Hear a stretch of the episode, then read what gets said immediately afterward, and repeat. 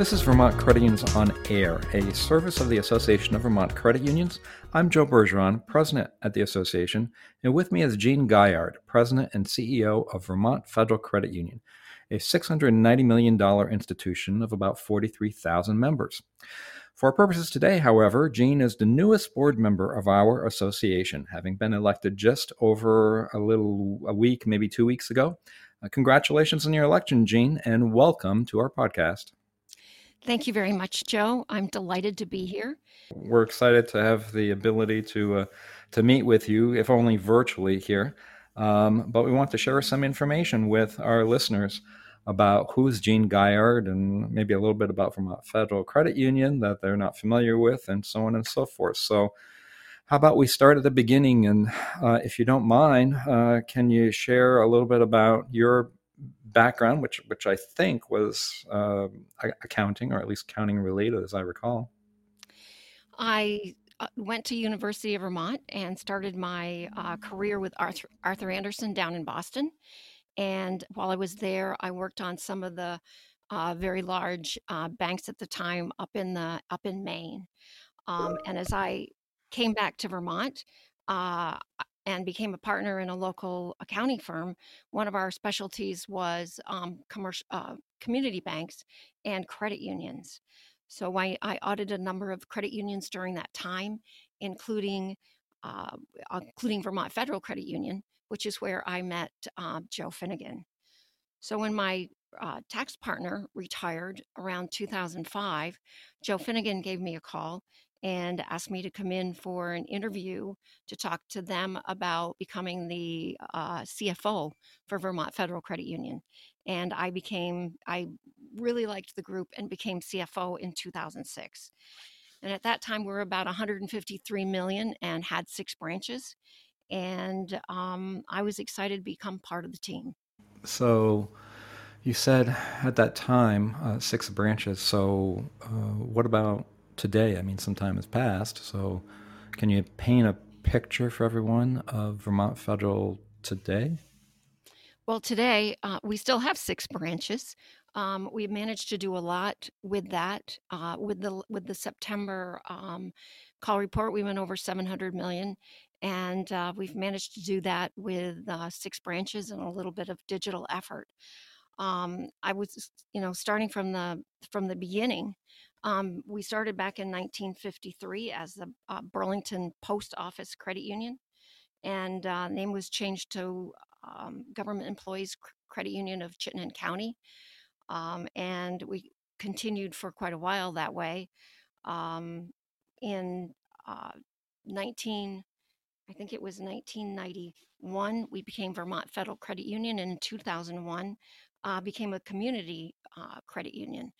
And when you think about today compared to then, it took us, um, I think in 2006 that we were 163 um. So we grew 63 million in, I think, six or seven years. And when I think about credit unions today, we just grew uh, over 100 million in less than six months. And it wasn't just us; it was uh, uh, all of the credit unions grew significantly in the last in the last six months. So the world has has really changed from where we began. It sure has. I guess, you know, when I'm listening to you and about your background and whatnot, it makes me wonder um, when you started working for a credit union, you know, and I, I, know you had been exposed through the audit process and whatnot, but when you actually started working inside a credit union, is there anything that um, struck you as different than the banks you had become familiar with? Anything in particular, or, or was it pretty much very similar for you? I, it was their um it was really a concentration for them always it's always been a concentration for credit unions or a emphasis is on their members it, eh, the membership um, was important uh, as it is as it is today uh, decisions were made based upon what was best for the membership I remember having those conversations. Uh, credit unions were much smaller back then. I think we audited credit unions between three and 15 million. And still back then, um, every decision uh, was made uh, with the member in mind. So you've come to um, embrace the, the credit union philosophy of people helping people and such, right? I have. I really have. Great.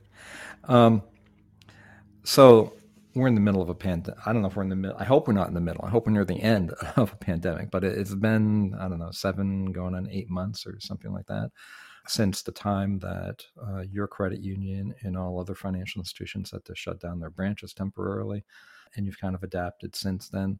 What has been the biggest impact you think uh, during these past seven or eight months of this pandemic on Vermont Federal Credit Union? There's been a number of impacts. Um, of course, most of our staff are working from home um, or working in the or working in the branches behind um, uh, plastic or uh, shields to keep them safe. Um, that's it's very strange now to walk into a branch and and see um, and see everyone uh, with masks and behind shields and I think that the impact has been so the impact has been both from a point of view of, um, you know, personal connection and um, the amount of transition members have made from uh, spending their time in branches or going to branches for their uh, uh their business needs, counting needs, um, uh, monetary needs, and um, transitioning to dig- digital and we had a very significant um, transition to digital. I believe uh, approximately 30% of our um, members during that time were uh, digital only.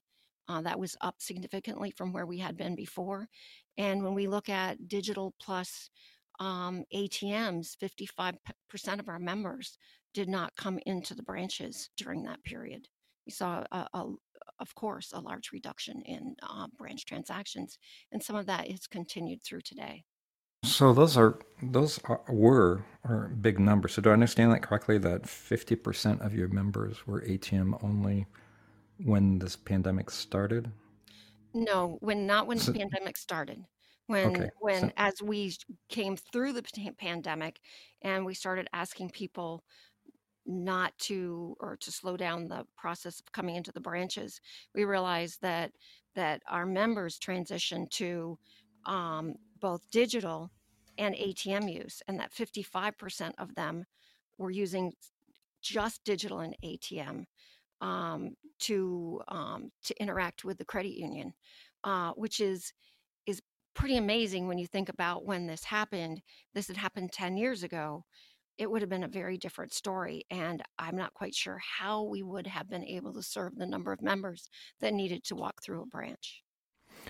So, do you think those kinds of numbers are going to stick after whenever in the future we're done wearing masks and everybody's been vaccinated and all that kind of stuff? Or is it going to go back to the way it was, you think? I think there'll be I think there'll be um, members that will go back. I, I you know, um, branches are extremely important to our membership, but I think that a number of people have found out the convenience of remote deposit capture and being able to do all of their transactions online. Uh, I think this forced, um, as it forced a number of things. I think it it it forced people to look at uh, doing things a different ways. Is it fair to say then, for Vermont Federal, in your opinion, that um, this pandemic um, has kind of forced financial institutions and the people that do business with them to maybe not force innovation, but for force the adoption of um, technologies or, or modern conveniences anyway that that might not have been pursued or not as aggressively otherwise? I would absolutely agree with that. Yeah. It, it, certainly presented from that side. It presented that opportunity for them to to um, experiment uh, with other ways of uh, of interacting, and so I think that's it, that's been um, beneficial for people going forward. Um, you don't have to come into the branches often, but we're still there uh, in case you need us. And I think it brings. I think the the challenge becomes as as as individuals move towards that fully digital side, the challenge becomes how do we how do we maintain that human touch that we have in the branches? A member comes in, we know their name, um, we um, greet them as they come in the door. We ask them how their day is. How do you do that from um, from that other side, that digital side? And I think that's what we're all going to be um, looking at going forward. And I think it's we we just had a we just got out of a um, strategic meeting this morning with our leadership uh, group, our leadership teams, and um, part of it is how do we move forward in this brand new world that we're we're kind of looking at, where the where the rate of change is so fast. There is a little irony there, isn't there? That um, the pandemic and the more extensive use of technology, whether it's just for doing work remotely or whether it's for the means that you access your funds at your financial institution or do business with your financial institution, it kind of has, in some ways, uh, been an equalizer, sort of, in that, um, you know, your institution is in some ways more on par with much, much bigger institutions in terms of the technology and the remote access and all that kind of stuff. You don't need the tons of branches. But on the other hand, um, the irony to me is what you just said that you know it becomes more challenging um, to do that that um, personal touch kind of re- relationship. Right. Exactly. And we, yeah. I don't believe that branches will ever go away. Uh, it seems that even if someone is is has a digital uh, relationship with the credit union, they still want to know that if they want to come somewhere, want to, a place, a physical place, to get help or talk to someone or ask questions, that that physical place is within re, uh, within their reach. Um, so I think the branches continue to be a really important part of um, of, of, of the way that we serve our members. So, what do you think are some of the challenges going forward, not just for your credit union, but financial services, or I guess I'd say credit unions in in general. Um, there's this competitive landscape, the shape of which, and we just talked about, is going to maybe be a little bit different looking forward, not better or worse, just different. Um, you know, the financial uh, condition uh, certainly is going to be, has been, or will be in the future, short term impacted of all financial institutions. I, I would imagine. Um, you know, what, what do you think short term over the next year or two as we hopefully see this pandemic fade away or go away? What do you think can be the biggest challenges at Vermont Federal Credit Union or or for all credit unions? I, I think the impact has been um, so much wider than what you look, what we anticipate when we just look at it. Um, when we just look at it, when we, I mean, and the final conclusion hasn't been met as to what will happen when you look at travel and the use of uh, Zoom. What's going to happen in that travel industry? When you look at commercial real estate and the fact that for all most of us, all of us, our staff are working from home.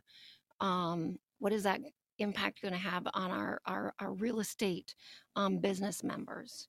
Um, what's the impact going to be on how we shop? I mean, I think people, when you looked at the number, certainly in my area, when you looked at the number of boxes that were coming in from um, uh, from Amazon uh, during the last uh, three or four months. It was the safe way to shop or the types of shopping that people were doing where their shop they would call in for their groceries and the and groceries would be delivered so many changes um, coming at us and i don't think yet that we know uh, how this is all going to um, how how this is all going to end up um, sugar off um, you know how do we conduct banking in this kind of in this kind of world?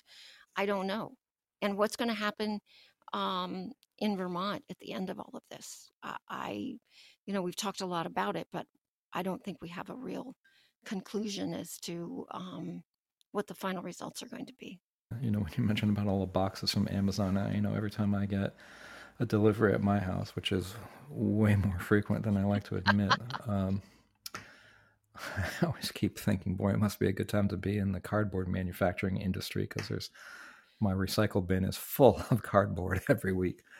Um, a lot more than it used to be anyway.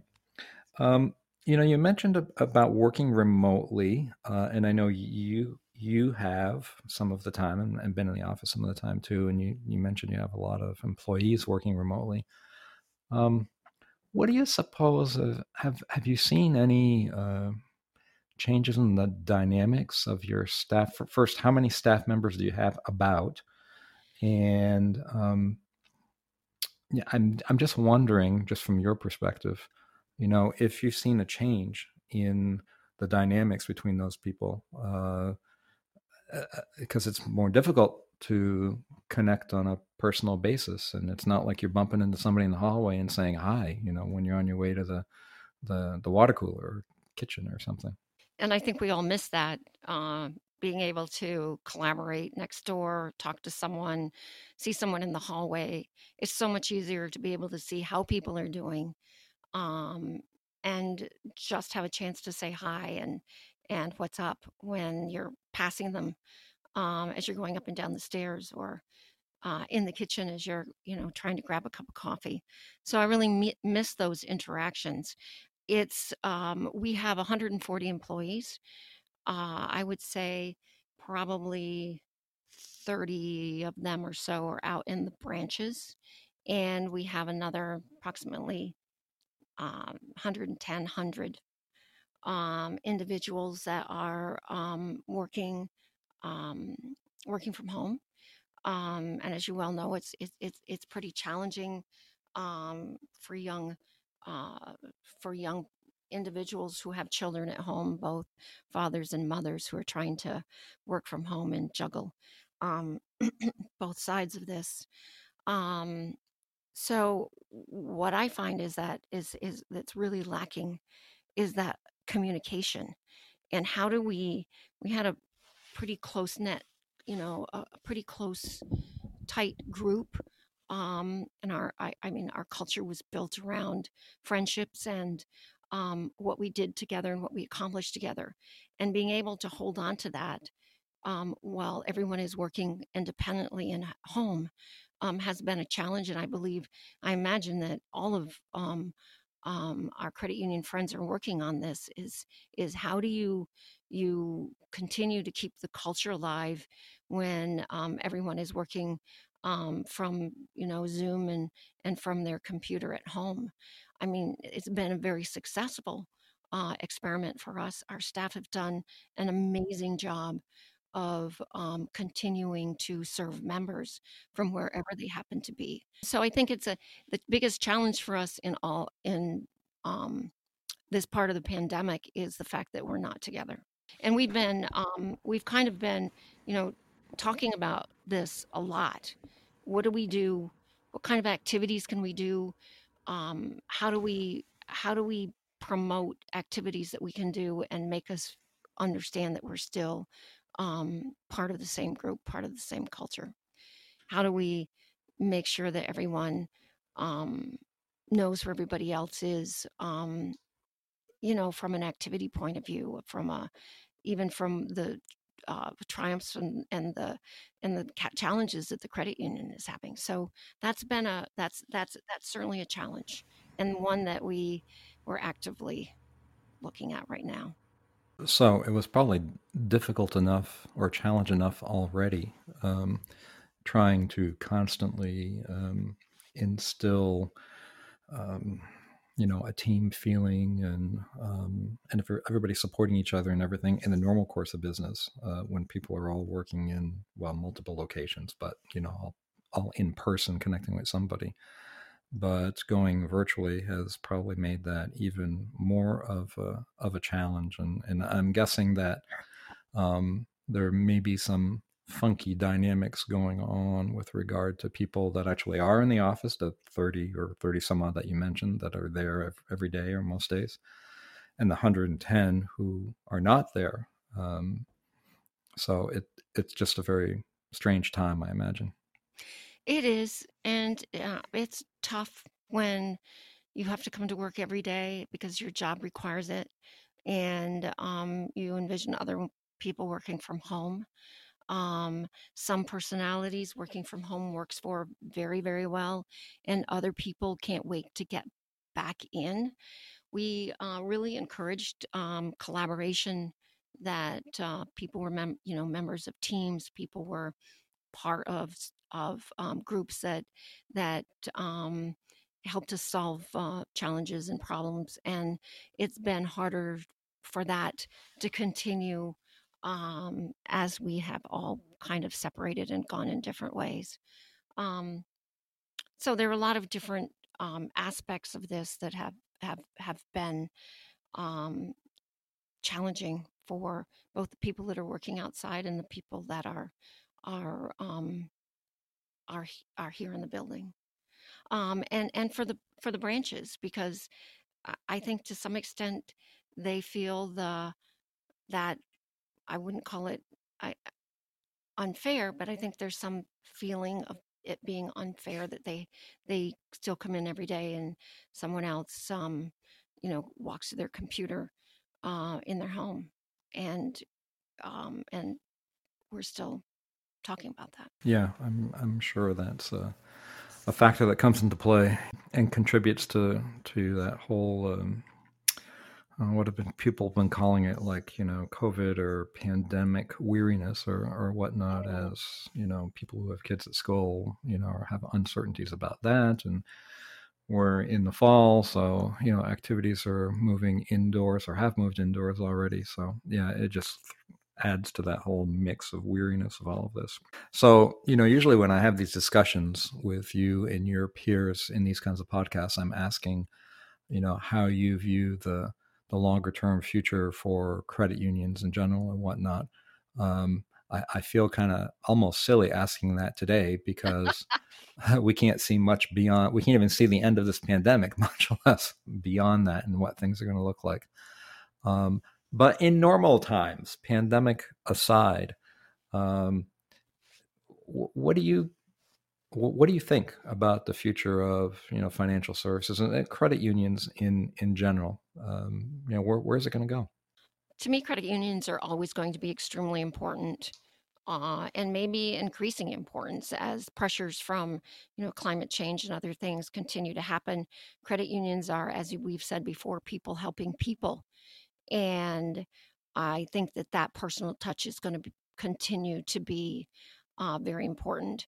I think during the pandemic, um, one of the things that I would said to um, said to people is that um, this is what credit unions are made for, and um, our times of of of, of trouble. Um, and I think that it going forward, there are going to continue to be times of trouble. I think this, the, as I said, the climate change is going to have a huge impact on where we work, how we work um, going forward. But I think there will always be credit unions. They may be larger. Um, certainly, with the technology uh, going forward, having to compete with fintechs, you know, large banks, um, Amazon, uh, uh, Apple, and some of those, that in order to afford that technology, it's going to force credit unions to um, to be larger possibly merge to to get the same benefit. Um, I think the landscape landscape for lending continues to be more competitive and certainly is going to change over time as we start getting things like self-driving cars i don't think we can even you know it used to be you could look 10 years ahead and you'd say i think this or i think that and now you look even 10 years ahead and you say wow um, self-driving cars what's that going to be? What's the technology serving members going to look like 10 years from now? Um, fintechs you know often has the best technology in a very very narrow sense of the word. They do something uh, one thing really really well. And um, what are those um, multitudes of one things going to be um, 10 years from now? Um, there's certainly been um, everything I, I, I read is, says that we're going to be um, heading towards a lot more towards wearables, which is not even really a thing right now. Although I, I have to say that I extreme I miss my um, my Apple Watch if it's not if it's not on my arm. But um, um, wearables will be do, doing our banking through wearables going forward. Excuse me, um, paying bills. I mean, paying um, paying for things. Um, so I think I, I I can't wait. I think the future is going to be fun. So before we wrap up here, um, just a couple quick, um, quirky little questions for you. Okay. Um, that have nothing to do with anything that we've talked about so far, but I think you know what's coming.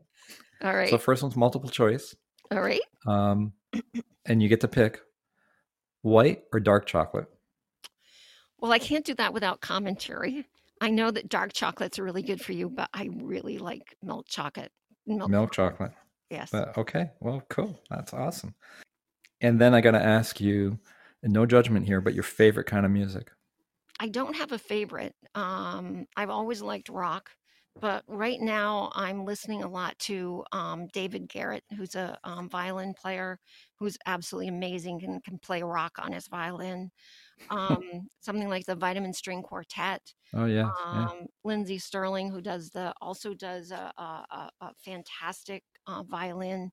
Piano guys who are great with with piano. So I've just been uh, heading more towards the um, I don't know what you call. It. I think you'd be better than that, but less vocal and more uh, musical side of music. Well, awesome. We'll have to share some playlists because I think we have some uh, some likes in common in that area. I would like Um, that. and and then the last one I'm going to ask you, and this one's open ended, so it can be anybody. But if you could have dinner with any any historical figure, who do you think it would be? You know, um, it's kind of uh, kind of a funny answer, maybe, but I'd really like to um, have dinner with the last Roosevelt, who was president, who Hmm, was in the middle of World War II, and I think of it as in the pandemic, where we uh, have made, you know, all these decisions and things have changed quickly. Um, and I think of all the decisions he had to make, and I'd really like to sit down and talk to him um, about what that was, what that experience was like for him.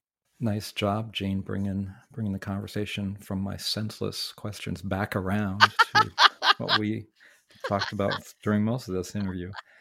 Um, hey, thank you very much for your time. It's been uh, great sharing this time with you, and uh, I hope everybody uh, appreciated and learned something about you and your values in Vermont Federal Credit Union. Uh, and welcome again to the board of the Association of Vermont Credit Unions. We really look forward to your involvement there. Thank you very much, Joe, and I look forward to being on the board. And with that, everyone, we've reached the end of another Vermont Credit Unions On Air podcast and hope you have found it informative. This podcast, along with ones we've previously recorded, are archived at soundcloud.com slash VT Credit Unions. If you have ideas for a podcast on something you'd like to hear about, send it to podcast at Vermont Credit Unions with an S dot co-op. Until our next podcast, this is Joe Bergeron and Jean Gaillard. at the Association of Vermont Credit Unions, thanking you for listening. Thank you, Joe, very, very much.